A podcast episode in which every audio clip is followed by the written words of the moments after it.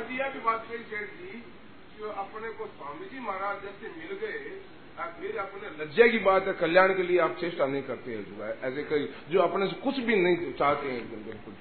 कानपुर कोठी पे सेठ जाते थे। रात वो तो शौक है ना, कानपुर से शौक है। रात का सत्संग हो रहा था।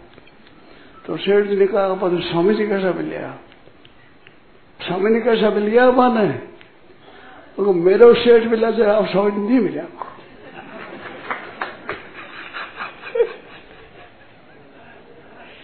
आप थे ही नहीं।